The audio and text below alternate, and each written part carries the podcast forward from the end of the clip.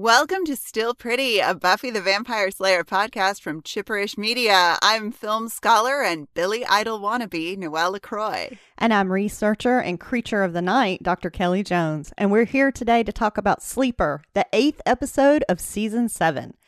Sleeper aired on November 19th, 2002, and was written by Jane Espenson and David Fury and directed by Alan J. Levi. Still Pretty is a fully spoiled, full spectrum Buffy podcast. So if you haven't seen all of the show, go take care of that and we'll stay here, obviously, for, um, sex. If I get vamped, I'm going to bite your ass. Let's go on patrol.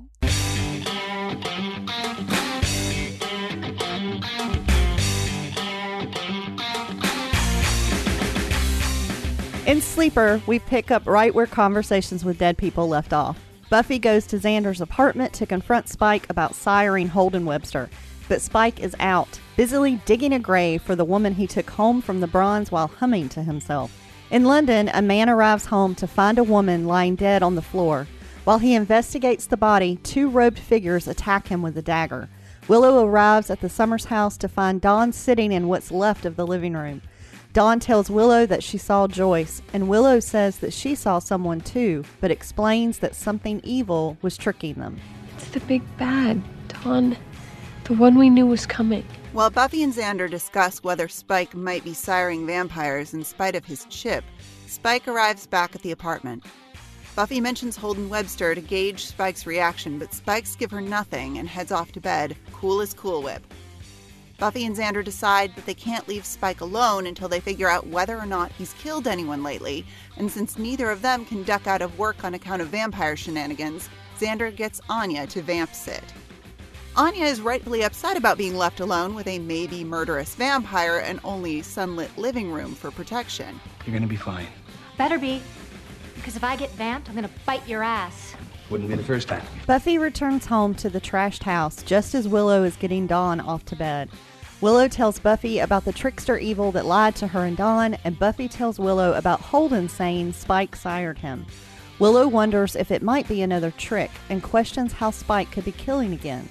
Buffy says she has to see for herself. I have to be there to stop it. Meanwhile, armed with a stake, Anya creeps into Spike's room looking for evidence that he might have maybe killed some people recently. Spike wakes up and catches her, and Anya claims to be there for. Oh, what was it? Sex. Uh, beg pardon? Spike doesn't buy it and rejects Anya's proposition. She says soulless Spike was more fun. He says he needs his pants. Spike gets dressed, and after the sun sets, he leaves the apartment with an apology for any hurt feelings, because he has things to do. Which doesn't sound ominous at all. Anya calls Buffy, and Buffy trails Spike through the crowded streets. Spike passes a man playing harmonica, playing the same tune Spike was humming earlier, and Spike begins to hum along. Buffy watches from a distance as Spike chats with a woman and walks with her into an alleyway. Buffy tries to keep tabs on Spike but loses him in the crowd. Spike and the woman kiss in the alleyway, and when Spike looks up, Buffy is striding towards him. Buffy smiles and reminds him that she wants him to do it, and he vamps out and bites the woman. There's my guy. The woman falls to the ground, dead, and Spike realizes that something's wrong. He runs off, and Buffy shapeshifts into Spike. Later, Buffy storms into Spike's room and demands to know whether he killed the woman she saw him with. Spike says she knows he can't kill anyone, and Buffy mentions the chip. Spike says it's not the chip, it's his soul.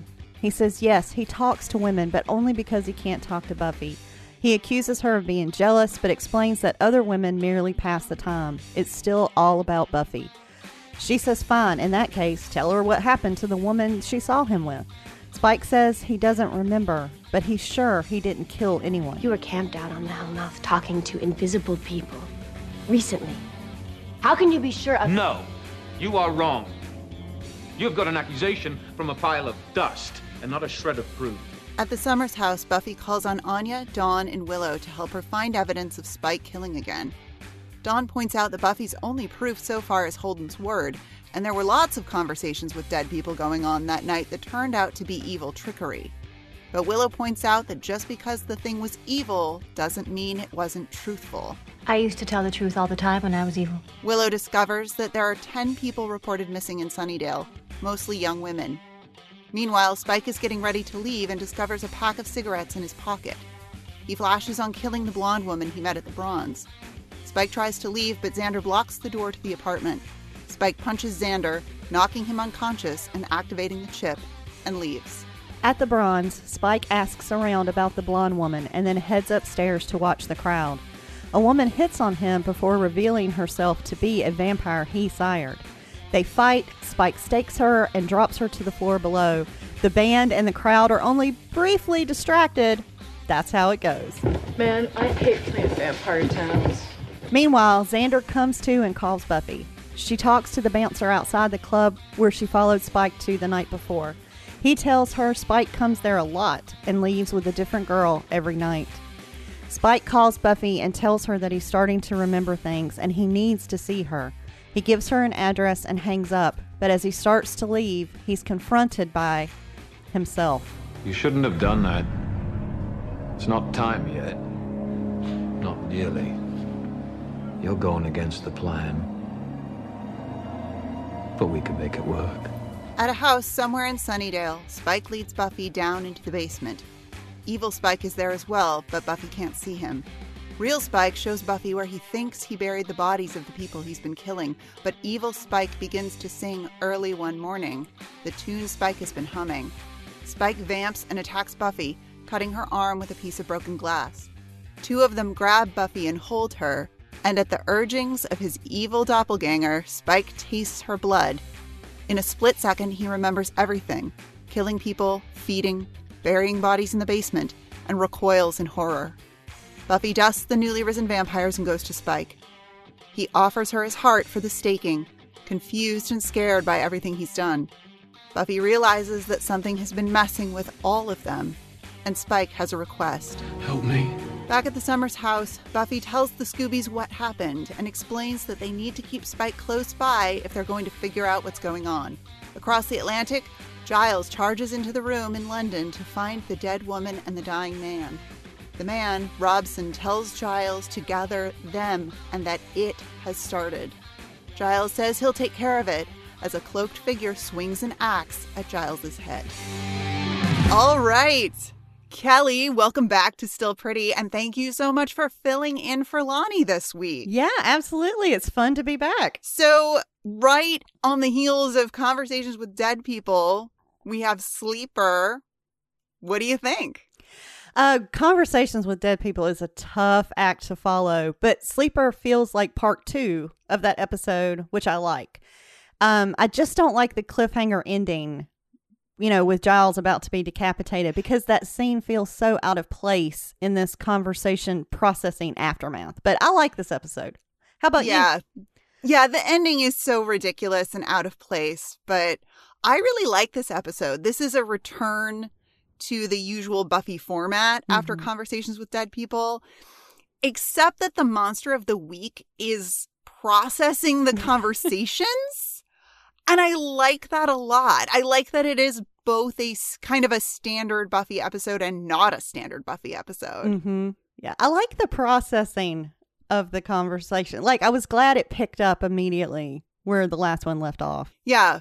Yeah, and it's it is about it's it, we have to we have to bring all of these different parts together now, right? And kind of process what happened but figure out who knows what and who told what to whom and then we're sorting all of this out in this story that is also about memory, which I Mhm. really like Mm-hmm. and like what you know and what you think you know.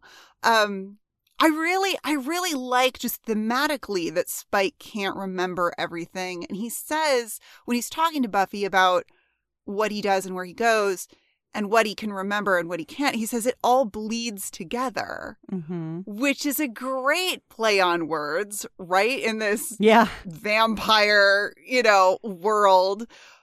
But then at the end, it's tasting Buffy's blood that brings him back. So it all bleeds together in his memory, but then when he tastes her blood, it's like that blood is the trigger for Mhm. him. that does something. I mean, there's some powerful symbolism there Yeah. that it's Buffy's blood specifically because it's not that it's not tasting human blood that brings him back. It's Slayer blood, Buffy's blood. What do you make of that? Yeah, I thought it was interesting. You know, before he remembered, you know, he says the taste of human blood, that I would remember, but he doesn't. And it's not until it's Buffy's blood that that he does. And I don't know if that's because I mean, we have Spike as like the Slayer killer, right? That's that's like Yes. how he got famous. Um, it's what he's known for. It was his early work. Like the second album is is still coming along, but but that's that was really his you know his legacy. Um and then with buffy i don't know if that's because she is a slayer and that brings back a certain part of him or if it's because it's buffy and it's her blood and he loves her. But you know his connection to her is so important throughout this whole episode. Uh it's really well done. Um Yeah. and i i you know not being able to trust your own memory is hell and I think that when he realizes, you know, he might have done something terrible, he goes to Buffy and he goes to her in a state of self doubt and he trusts her enough to say, I might have been killing people and burying bodies in this basement. So like it's it's a beautiful connection between the two of them. Um it's it's yeah, it's really well done. Yeah, it's so powerful. It it I think it gets lost a little bit in just everything that's going on in the episode, but that is so powerful when mm-hmm. he realizes something's going on and he calls her for help in this really vulnerable way where he he can't trust he's so certain when she comes to him and confronts him about you know where have you been going? What have you been doing? He's so sure that he couldn't Mhm. possibly be killing anyone and he's so sure that she's jealous which i just love like i love i love his certainty and then when that certainty starts to fall away he calls her and really you know like fearfully says i think actually Uh-huh. maybe something's super super wrong here um which is just i mean just fascinating especially with this whole evil tells the truth theme that we've got going as well Mhm. right because while spike is questioning his memory and kind of uncovering these memories and buffy is questioning spike and can she trust what holden said to her about spike siring him we also have willow and dawn processing what the first told them and whether or not any of it was true Yeah. and i find this it's such an it's such a compelling dance right of there's this evil that is out there and it's tricking us and it's lying to us but it's also not lying to us and Mhm. how do we figure out what is true and what is not how do i figure out what is plausible and what is not it's fascinating Oh, it's so well done. And the way that kind of the themes of this episode tie into the music of this episode works so well because you have, you know, Dawn's first reaction to to what Joyce said is she was trying to protect me because that's what Right. Dawn wants to believe, you know. And then later Dawn is like, "Oh, so it's true. What that vampire told Buffy turned out to be true." So then she's doubting, you know, eh, what, what her experience with with Joyce. Um and and I love I love the line of Anya. I used to tell the truth all the time when I was evil. Like it's so good. It's so Well, and it- good.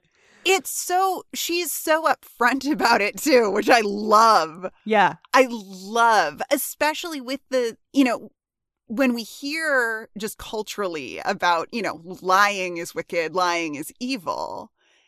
And this acknowledgement. You know, I mean, Anya's the perfect one to do it, right? But yeah, I told the truth Yeah. all the time. Yeah, I tell the truth all the time. It's so good. Yeah, and and great. I love how um and we'll talk a little bit about the early one morning song. But that song has a shift that felt a lot to me like the way the first appeared to people in the last episode. Because the song starts out, you know, it's comforting and lovely, like early one morning, and there's this beautiful maid in the valley. And then it shifts to, oh, don't deceive me. Mhm. So we have this this kind of cry for please tell me the truth. And and that's like at the heart of what the first is attacking. Um and I just I love it. I think it's it's so smart. It's so good. it's it's just it's so so well done. I mean, the whole thing is so fantastically written. Mhm. both thematically and also just you know and like the micro level of individual lines in this Uh-huh. episode delight me so much. Um most notably possibly is so is that all i was to you? A one bite stand? I lose my mind for that joke because how long have they been sitting on that joke? Like how how did it take until season seven to make a one bite stand joke. And i'm just i just picture like jane espenson because you know it was jane espenson like gleefully rubbing her little writer fingers together like oh i gotta get this line in. We gotta get it in. Like that is the kind of line that you think up and then you look for a spot to put it in a script. And I just I I mean maybe I'm projecting because that's exactly what I would do. Like, come up with a joke and then look for an excuse to to slide it into a script. But it's just I mean, I don't know. It's like the dadliest of dad jokes and I adore it.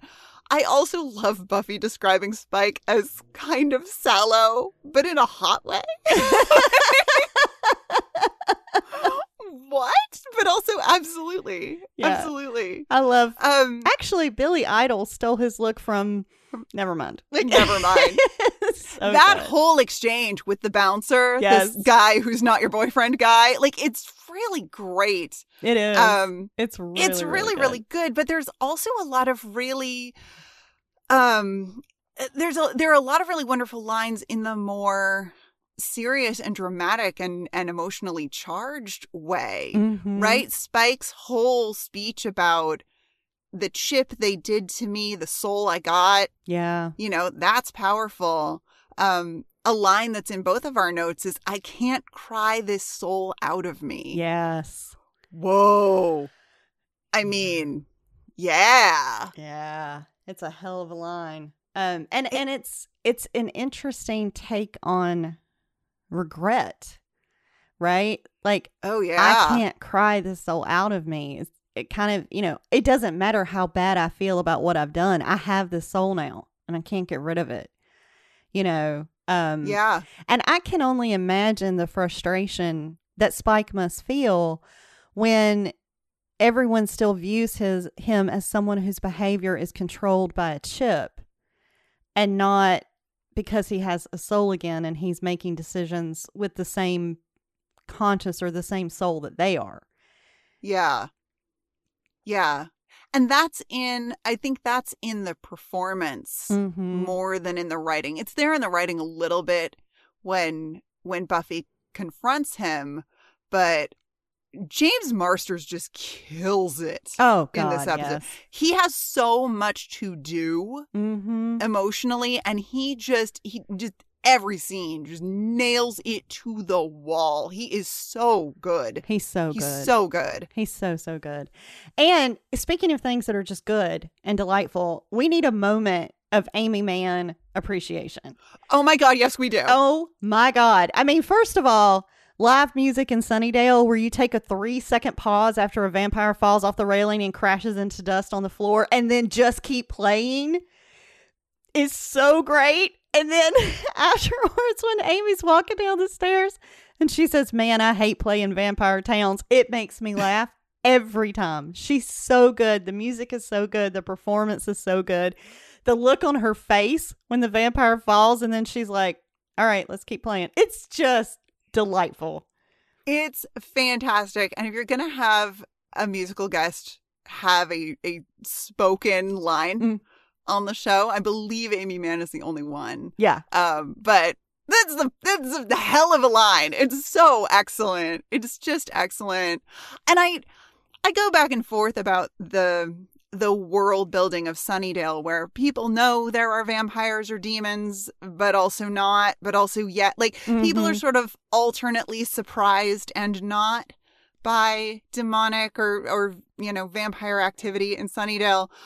I think I prefer this approach of just oh come on like again it's just like, man, I called on a payphone six times to get these tickets because Ticketmaster is not even a thing yet. And come on, don't stop interrupting the show. Like, fight somewhere else.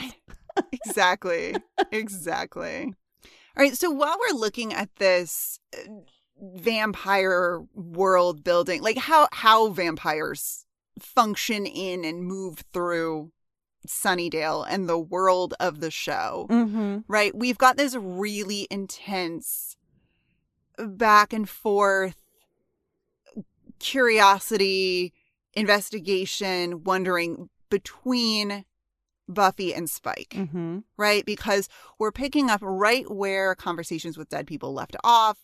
Buffy has gotten this news about Spike, and now she needs to figure out, you know, is that true? Is Spike killing again? What's going on here? And we get this fantastic three beat with Buffy and Spike that I just love. Mm-hmm. She is, you know, she's kind of feeling him out and and confronts him about Holden at Xander's apartment and just gets nothing. And I again, I mean James Marsters appreciation, like he plays it so he plays it so carefully that when you're first watching it, it looks like maybe he's being shifty. Mm-hmm. Like he seems kind of, oh shit, she's on to me. But then you watch it back and he's much more, he, it's much more in that sort of hesitant space of, I can't really talk to Buffy. Right. I still love Buffy and I can't really talk to her about what's going on. Um, but then of course we have this scene that I keep I keep coming back to where she's followed him, she's lost him in the crowd. This woman has died. Buffy doesn't know that yet, but she's like she is determined to get the truth from Spike. And she confronts him, they talk, and it's some of the best Buffy and Spike to date for my money Yeah. in terms of their back and forth with each other and being they're so they're so direct with each other and indirect and they sort of dance around the issues. You know buffy's not really asking what she wants to ask. Spike is not really saying what he wants to say. It's just fantastic. It's a it's kind of a verbal and emotional slayer vampire sparring match Oh, I like that. and of course you know layered on top of that or or maybe stirred into all of it is the emotional resonance between them right Mhm. like one of the reasons spike is so certain that he didn't kill anyone is he has this soul which he got for buffy because he loves her i don't know it's just it's great it's some of the best buffy and spike and then she turns to him in the basement after that final fight is over, and he's so weak and confused. And that's when Buffy starts to put the pieces together. You know, on the heels of like all of this vulnerability. Mm-hmm. And it's an interesting, like, not quite twist on the psychological thriller. Because instead of being with Spike in his confusion, we're with Buffy as she figures it out. Which makes sense for the show, right? We know whose name is on the title, but it means that we get to feel for him instead of with him. Hmm. And I think that's such an interesting choice. yeah. Oh yeah, I didn't think about that before you expressed it that way, but it really is.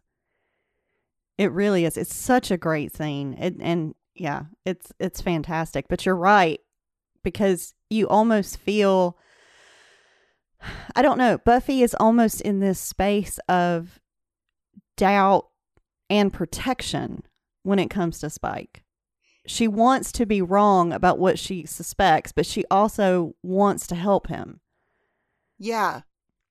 Yeah. And what I find fascinating is the implication that she's going to help him either way. Yeah. She's going to help him if he's killing people, and she's going to help him if he's not. Yeah. Yeah. It's interesting for as many times as she says she doesn't love him to see all the ways she behaves as if she loves him. Right? Right? It's very interesting to me. Mhm. Like this is this is this is a lot.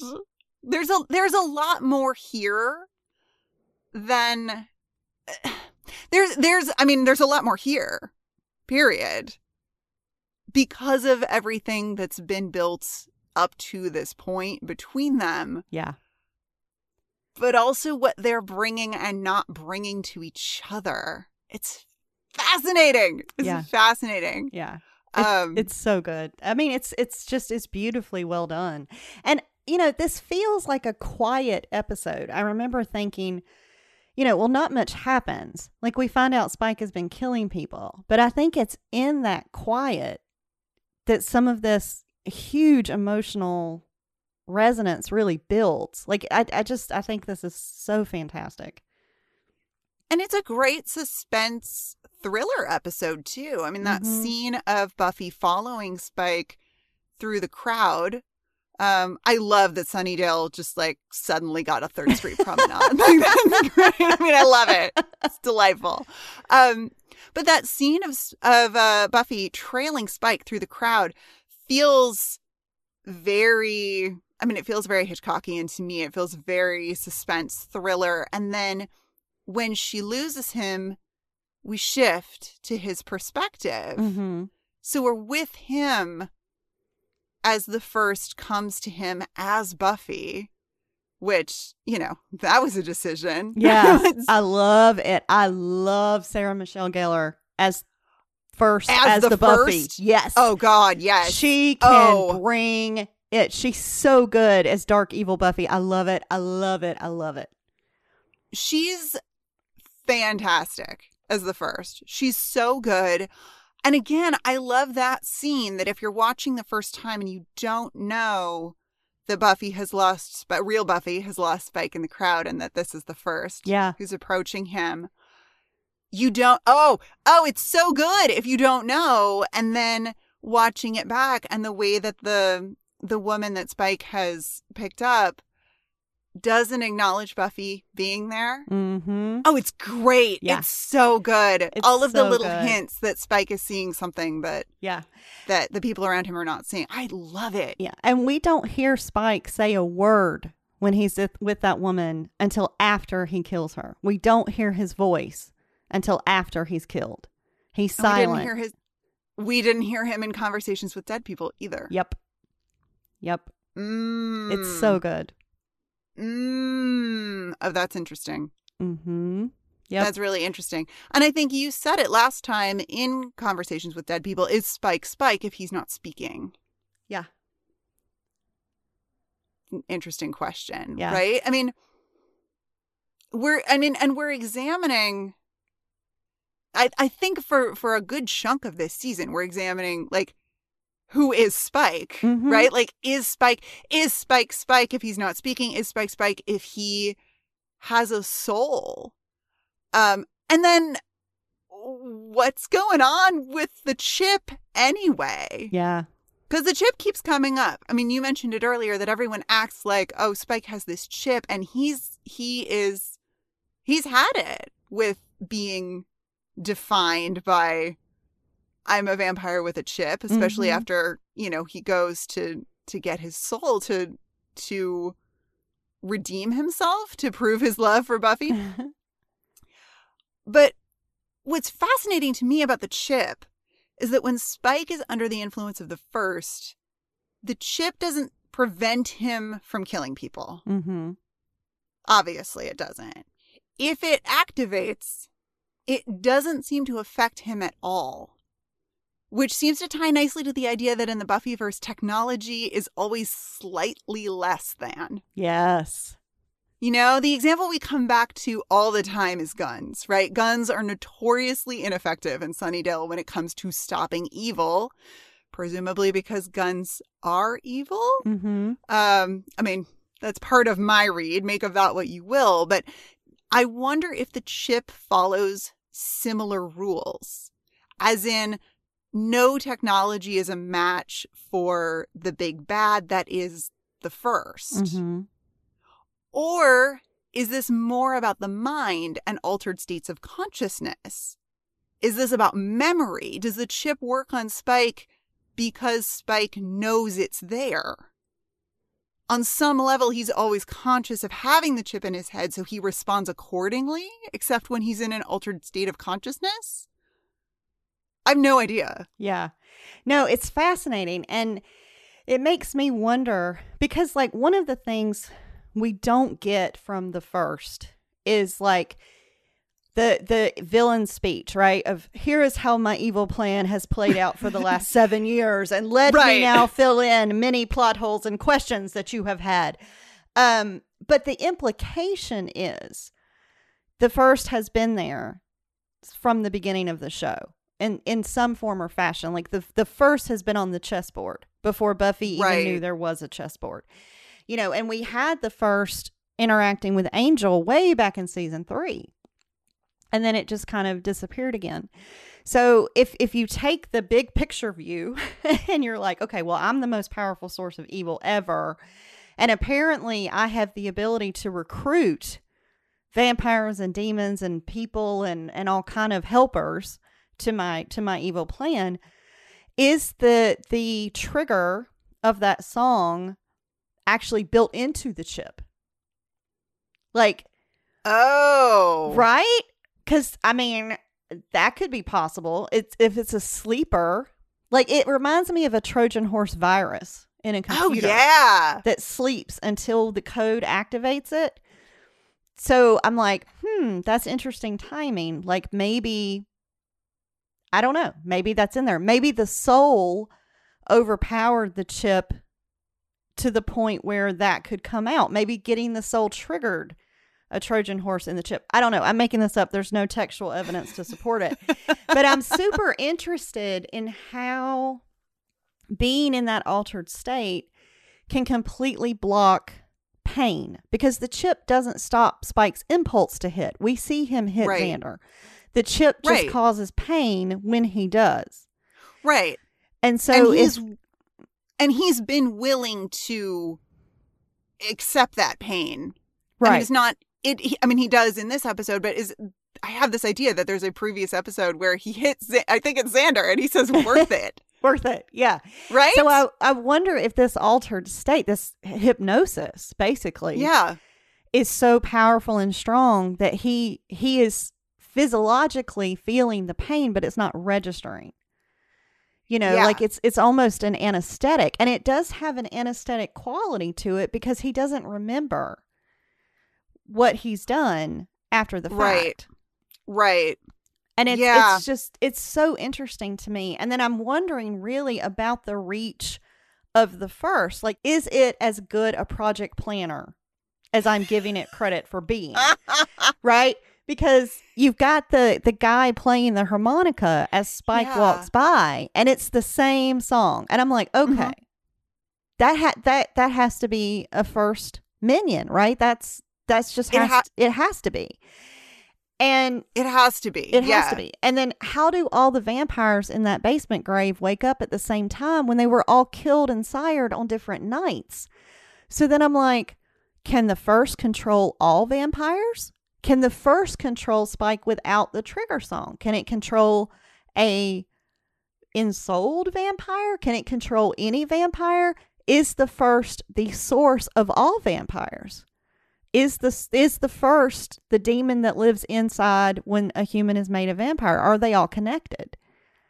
And I don't know, but this is where my brain goes when I watch this. No, I love this. I love this, especially on the heels of conversations with dead people, right? Because well, okay, I have I have several thoughts and none of them are in my notes. So, let's go. like we're just we're just just bareback on the podcast today. Okay. So, can the first control all vampires? My read is yes. That's what okay. That's what I make of that last scene with the first and all the vampires in the basement that Spike has been Spike has been acting as a minion of the first effectively, putting all of these vampires in the ground. And I could be totally totally off base here because I don't remember season 7 at all as we have established many times. So, you know, it's a fully spoiled Buffy podcast, but it's it's going to be spoiler free for me cuz I don't know, you know. Um but I read that as Spike has been setting this up for the first, and that the first does have some control and influence over vampires because vampires what makes vamp part of what makes vampires vampires is the presence of evil in them Mhm. right now we're not clear we've never really been clear on how a soul interacts with that or not. You know we've theorized before that maybe the presence of a soul somehow uh, negates not negates but there's there's some sort of a balm to evil but we've seen plenty of people with souls be evil so it can't be that. But it does seem like there is a connection between the evil whatever it is that exists in vampires and the first evil Mhm. I read that last fight in this episode as the first uh activating something question mark Mhm.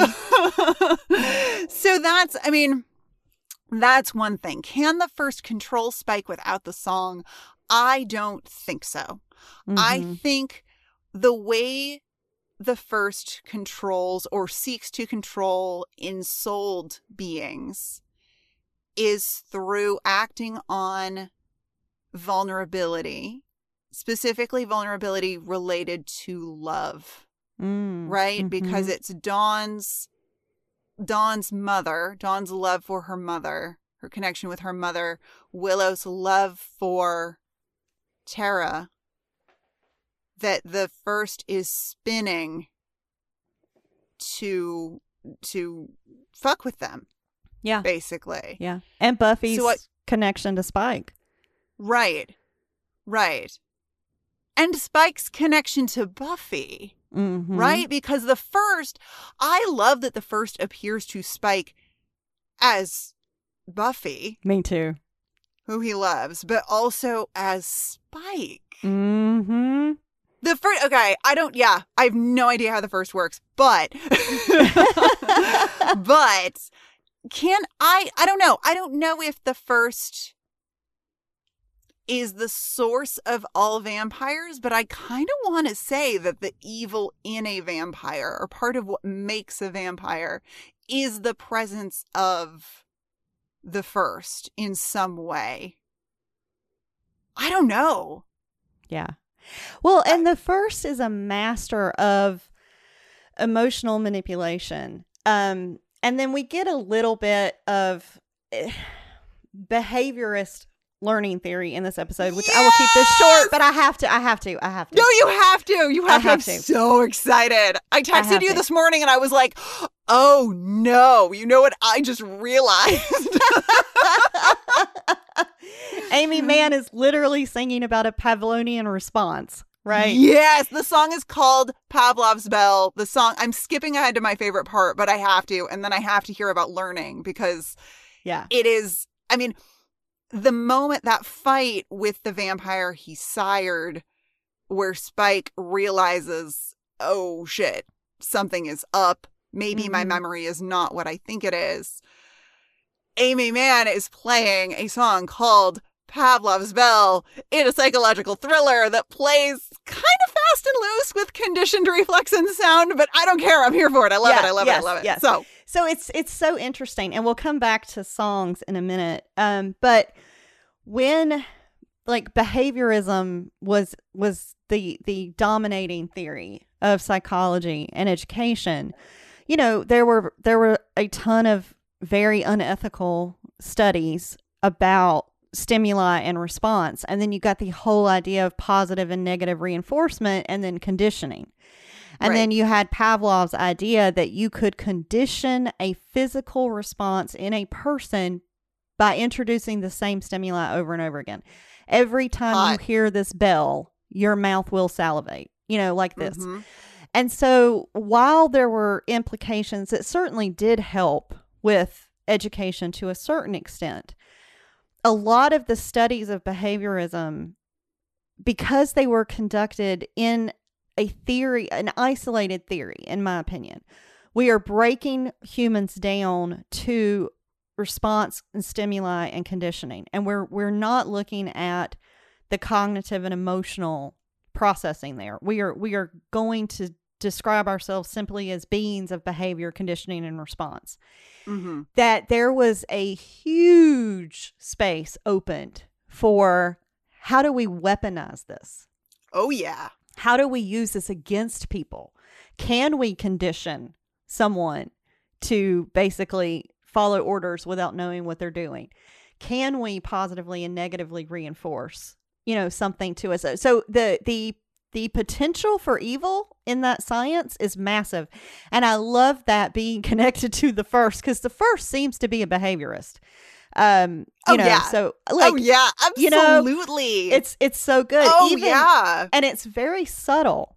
But in this episode, when Spike is performing well, according to the first, he is he is exhibiting the behaviors that the first wants. The Uh-huh. first appears as Buffy. That is a Yes! positive reinforcement. She smiles at him. She says, "That's my guy." And Spike is getting that positive reinforcement for what he's done. When Spike does not behave the way that the first wants him to do, the first appears to Spike as Spike. And so his reflection of himself is a negative reinforcement. He wants to see Buffy. He does not want to see himself. So it's subtle. And I don't think they were sitting around with a psychological education textbook, but I love it. I don't care what textbook they were not or were or were not sitting around with. It is so fucking brilliant. The positive and negative reinforcement of who the first appears to Spike as. And the implication of that for Spike as a character. Yeah. Right? Like obviously obviously we know he knows that he loves Buffy. He wants to see her. He wants connection with her. He wants positive interaction with her. We know this, right? Mhm. This is not this is not up for debate at this point. But Spike's negative connection with himself Yeah. that he sees himself and that he sees himself looking like Spike. Like the the Mhm. Spike that the first morphs into is a doppelganger of Spike as we're used to seeing him, right? Black t-shirt, black jacket, peroxide hair, like the whole the whole deal. If you didn't know that this wasn't Spike and you saw that, you know, you wouldn't know there's Mhm. not a there's not a visual hey this is not actually spike right. cue that that is who spike sees and that that is the voice that speaks to him when he is out of line or when he's doing something that the first doesn't want him to do that that is the voice and the face that tells him basically you fucked up mate she's going to kill you Yep. whoa whoa whoa whoa i mean and i say again the first plays on plays on vulnerability but on the vulnerability of love right Yeah. because it's it's the chance to be with tara again that the first offers up to willow Mm-hmm. you know kill yourself so you can be with the love of your life again and of course willow doesn't doesn't fall for it because Yeah. You know, not at all. But I think, I think Spike, Spike doesn't seem to question seeing himself. Because when Buffy talks to him at the end and she's trying to understand, you know, he's so scared and he's so confused and he really doesn't remember except that he kind of remembers. He remembers all the violence. He remembers everything that the that the soul is enabling him to remember. And she's trying she's trying to understand what happened. And he says it was me. And he says it with almost almost like shame and regret. Like in that way that sometimes you'll say something to a friend like, "Okay, I know this sounds ridiculous, but Mhm. my anxiety is telling me that everyone hates me and that you know i will never succeed in anything like it sounds ridiculous when you say it but when you're in it by yourself you believe it and Yeah. i feel that from spike so strongly in that moment when he articulates to buffy that the thing the evil that was pushing him to do what he was doing was himself and how it it clearly makes sense to him and also makes no sense to him. It's beautiful. Yeah, it is so psychologically dense in a way that, as you say, I'm not sure they intended. Yeah, I'm not sure they did either, but I'm like, oh, that's what I see, and I love it. And and the first, you know, not only is playing on Spike's love for Buffy, but he's playing on Spike's love for his mother. And Yeah. because this is fully spoiled, you know, we can talk about so that trigger song, that early one Yes. morning, is his like he thinks of that as his mother. His mother used to sing that to him all the time. Um, but when I went and read the lyrics, and by the way, that song's been stuck in my head for three days. Um, but the lyrics, that song is a very strange lullaby, and it is a strange choice of a song to sing to your son. And it got me wondering is that song representative of Spike's mother's story? Because we never learn anything about Spike's father. Was Mm. she a poor maid used and abandoned like that and it ended up as a single mom? Um, because we, you know, we know he loves his mother. We find out later what happens with that, and it's a huge trauma for Spike. Yeah. But the first knows all of this. And Right. what I love about that particular song is the line, How could you use a poor maid so? could also refer to the Slayers. You know, like, hey, evil Watchers Council, how could you use these girls this way? Like, it resonates in both spaces to me. You oh, know, oh, yeah. and, and just as the sun was rising is a reprieve when you're fighting vampires. So, like, I Right. I don't know how much of that was intentional, but I love it. yeah. How much of the song was just this is in the public domain, so Yes, we don't have to pay anybody the rights for it, and Yep. how much of it was this is like a plausible tune. But- Mhm. All right, but here's the thing. Here's the thing about fiction, right? Everything is a decision.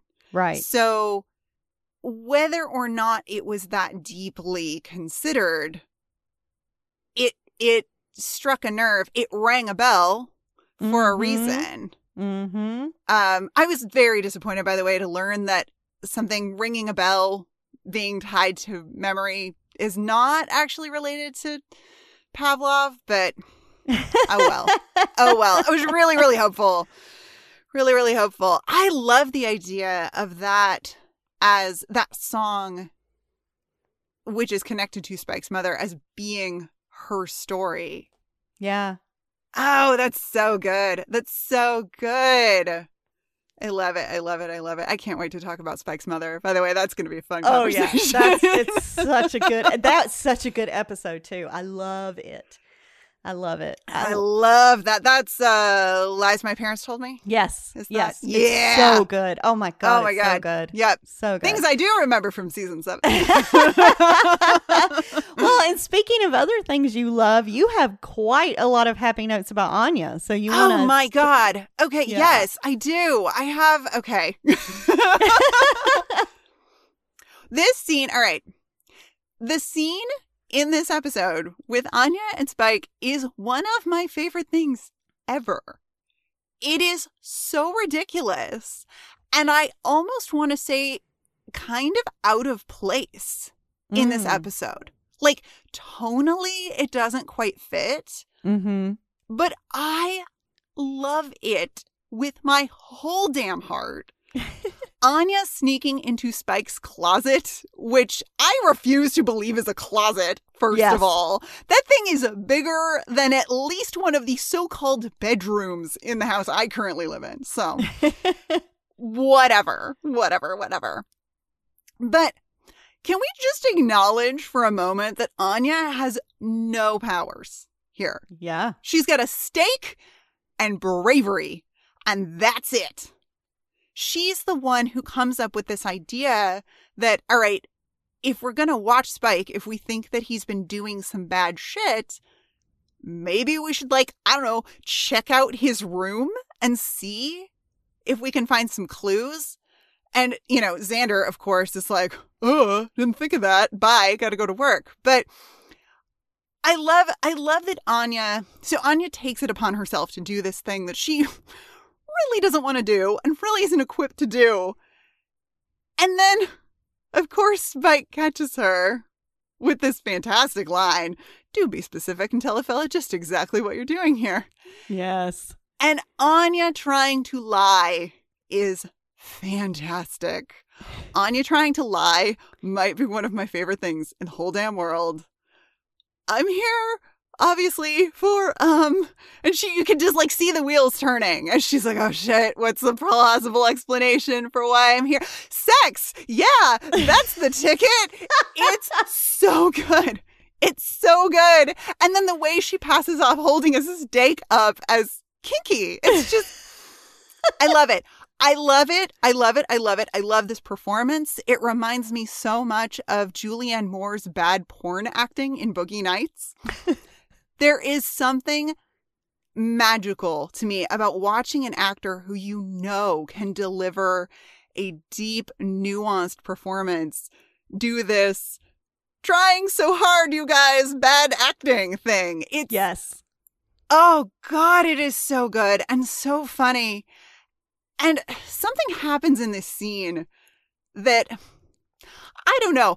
I might be reading too much into this, but I will be curious to see what you think. So Anya scrambles. Why would why would I be sneaking around in Spike's room?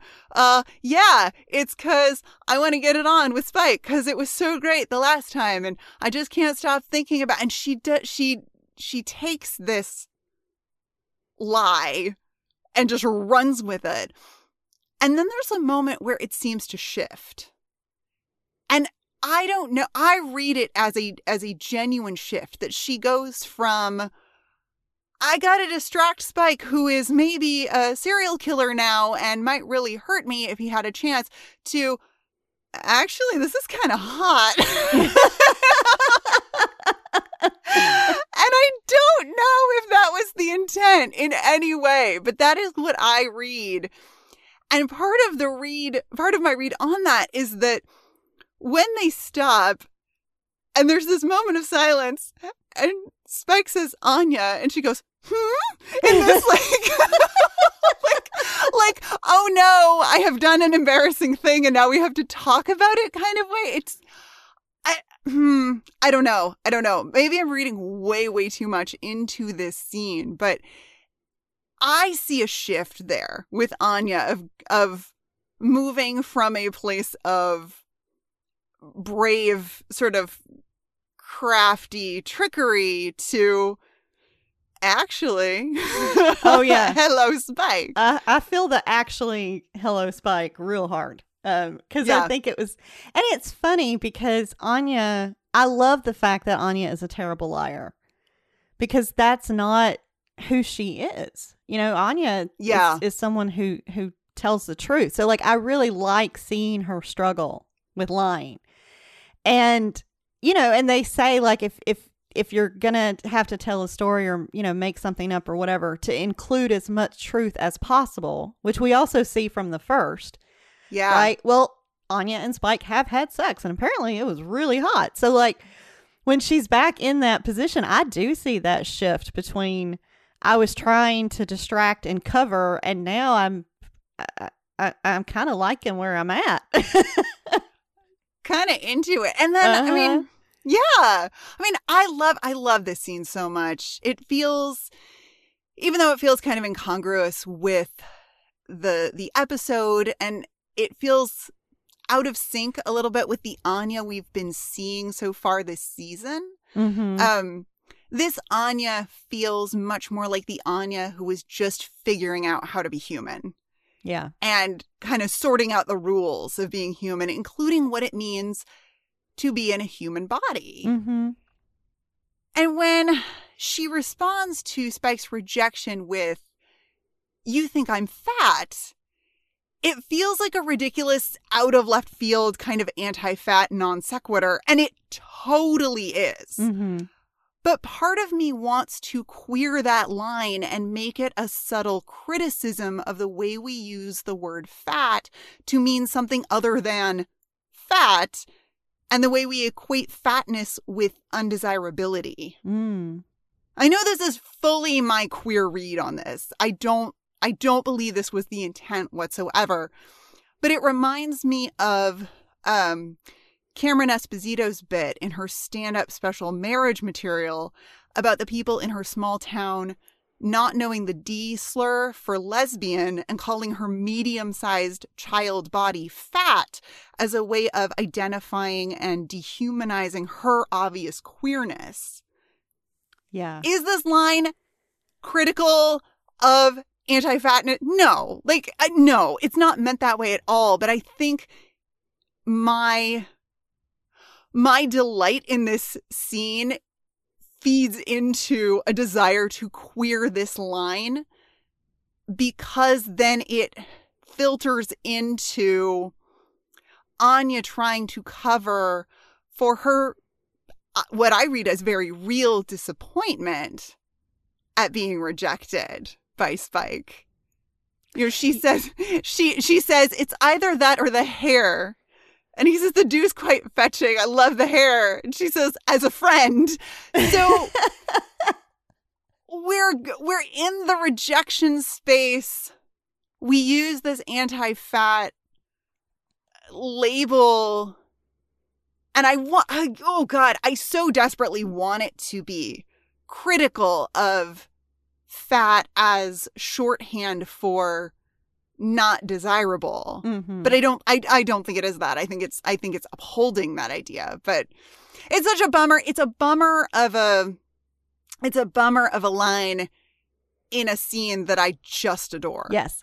Yes. Without that line, I mean, the scene is just fantastic. I wanted to hurl and throw things when she says that, but I like your take on it. And oh, God, I love Cameron Esposito's bit. It's so good.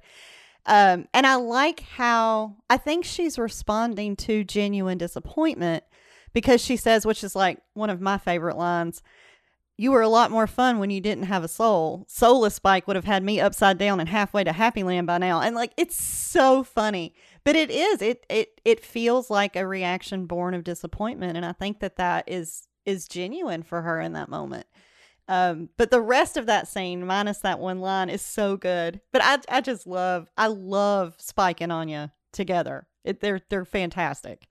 I mean, two powerhouse actors in a scene together where they both get to do something that they're really, really good at Mm-hmm. is always delightful. Yeah. It will always delight me anyway. Yes, it's so good. It's so good. And like I kind of want to go back to the beginning when we did our overall response to the episode because in talking about it, the episode's a whole lot better than I realized when we started talking. Like this is really good. Right? Isn't that an interesting thing that happens? You start to break something apart and you're like, actually, Yeah. actually. Yeah, this was really good. So, what was your favorite part? Oh my goodness. What is my favorite part of it? Actually, there's very little in this episode that's not my favorite part. I mean, Mm. Emma Caulfield's performance, James Marsters' performance, Aimee Mann's performance. It's so delightful. Um, but I think my favorite, favorite part is the music. The music in this episode is Mhm. so good. So, so good. I mean, I love a musical cue for Spike yeah, for Spike's altered state. I think that that's just such a great, just such a great storytelling beat. But the inclusion of Pavlov's bell yep, when we're talking about memory and conditioned reflex a little bit. I mean, kind of, sort of. Um, oh God, just so good, so good, and just like that song Yes. slaps. Uh, That just yes, yes, please. All the music, love it, love it. Me too. I love it so what about much. you? What's your favorite part? I mean, the music is definitely up there for me, but it's it's the end when Spike holds his jacket open and offers his heart to Buffy, which he has offered to her so many times, but this time he's offering it for her to stake him and kill him and he's crying and he says, "Do it fast, okay?" They're like he trusts her with what he's done. He trusts her to end him but he's still offering her his heart because he loves her. And I just, oh God, I'm such a sucker for Spike. I love it.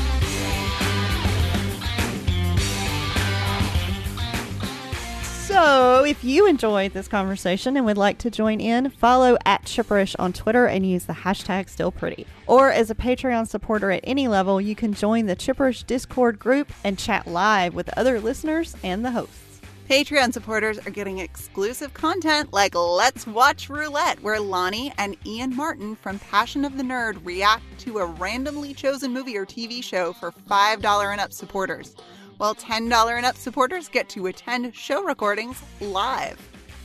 And we've got a new stretch goal. Once we hit 500 subscribers, we'll unlock the monthly Chip Chat, where Lani will host a private one hour Zoom call open to every supporter to talk about whatever. So if you haven't pledged your support yet, now's the time. Speaking of supporters, this episode of Still Pretty was brought to you by the Chipperish Media producers who support us on Patreon at the power producer level.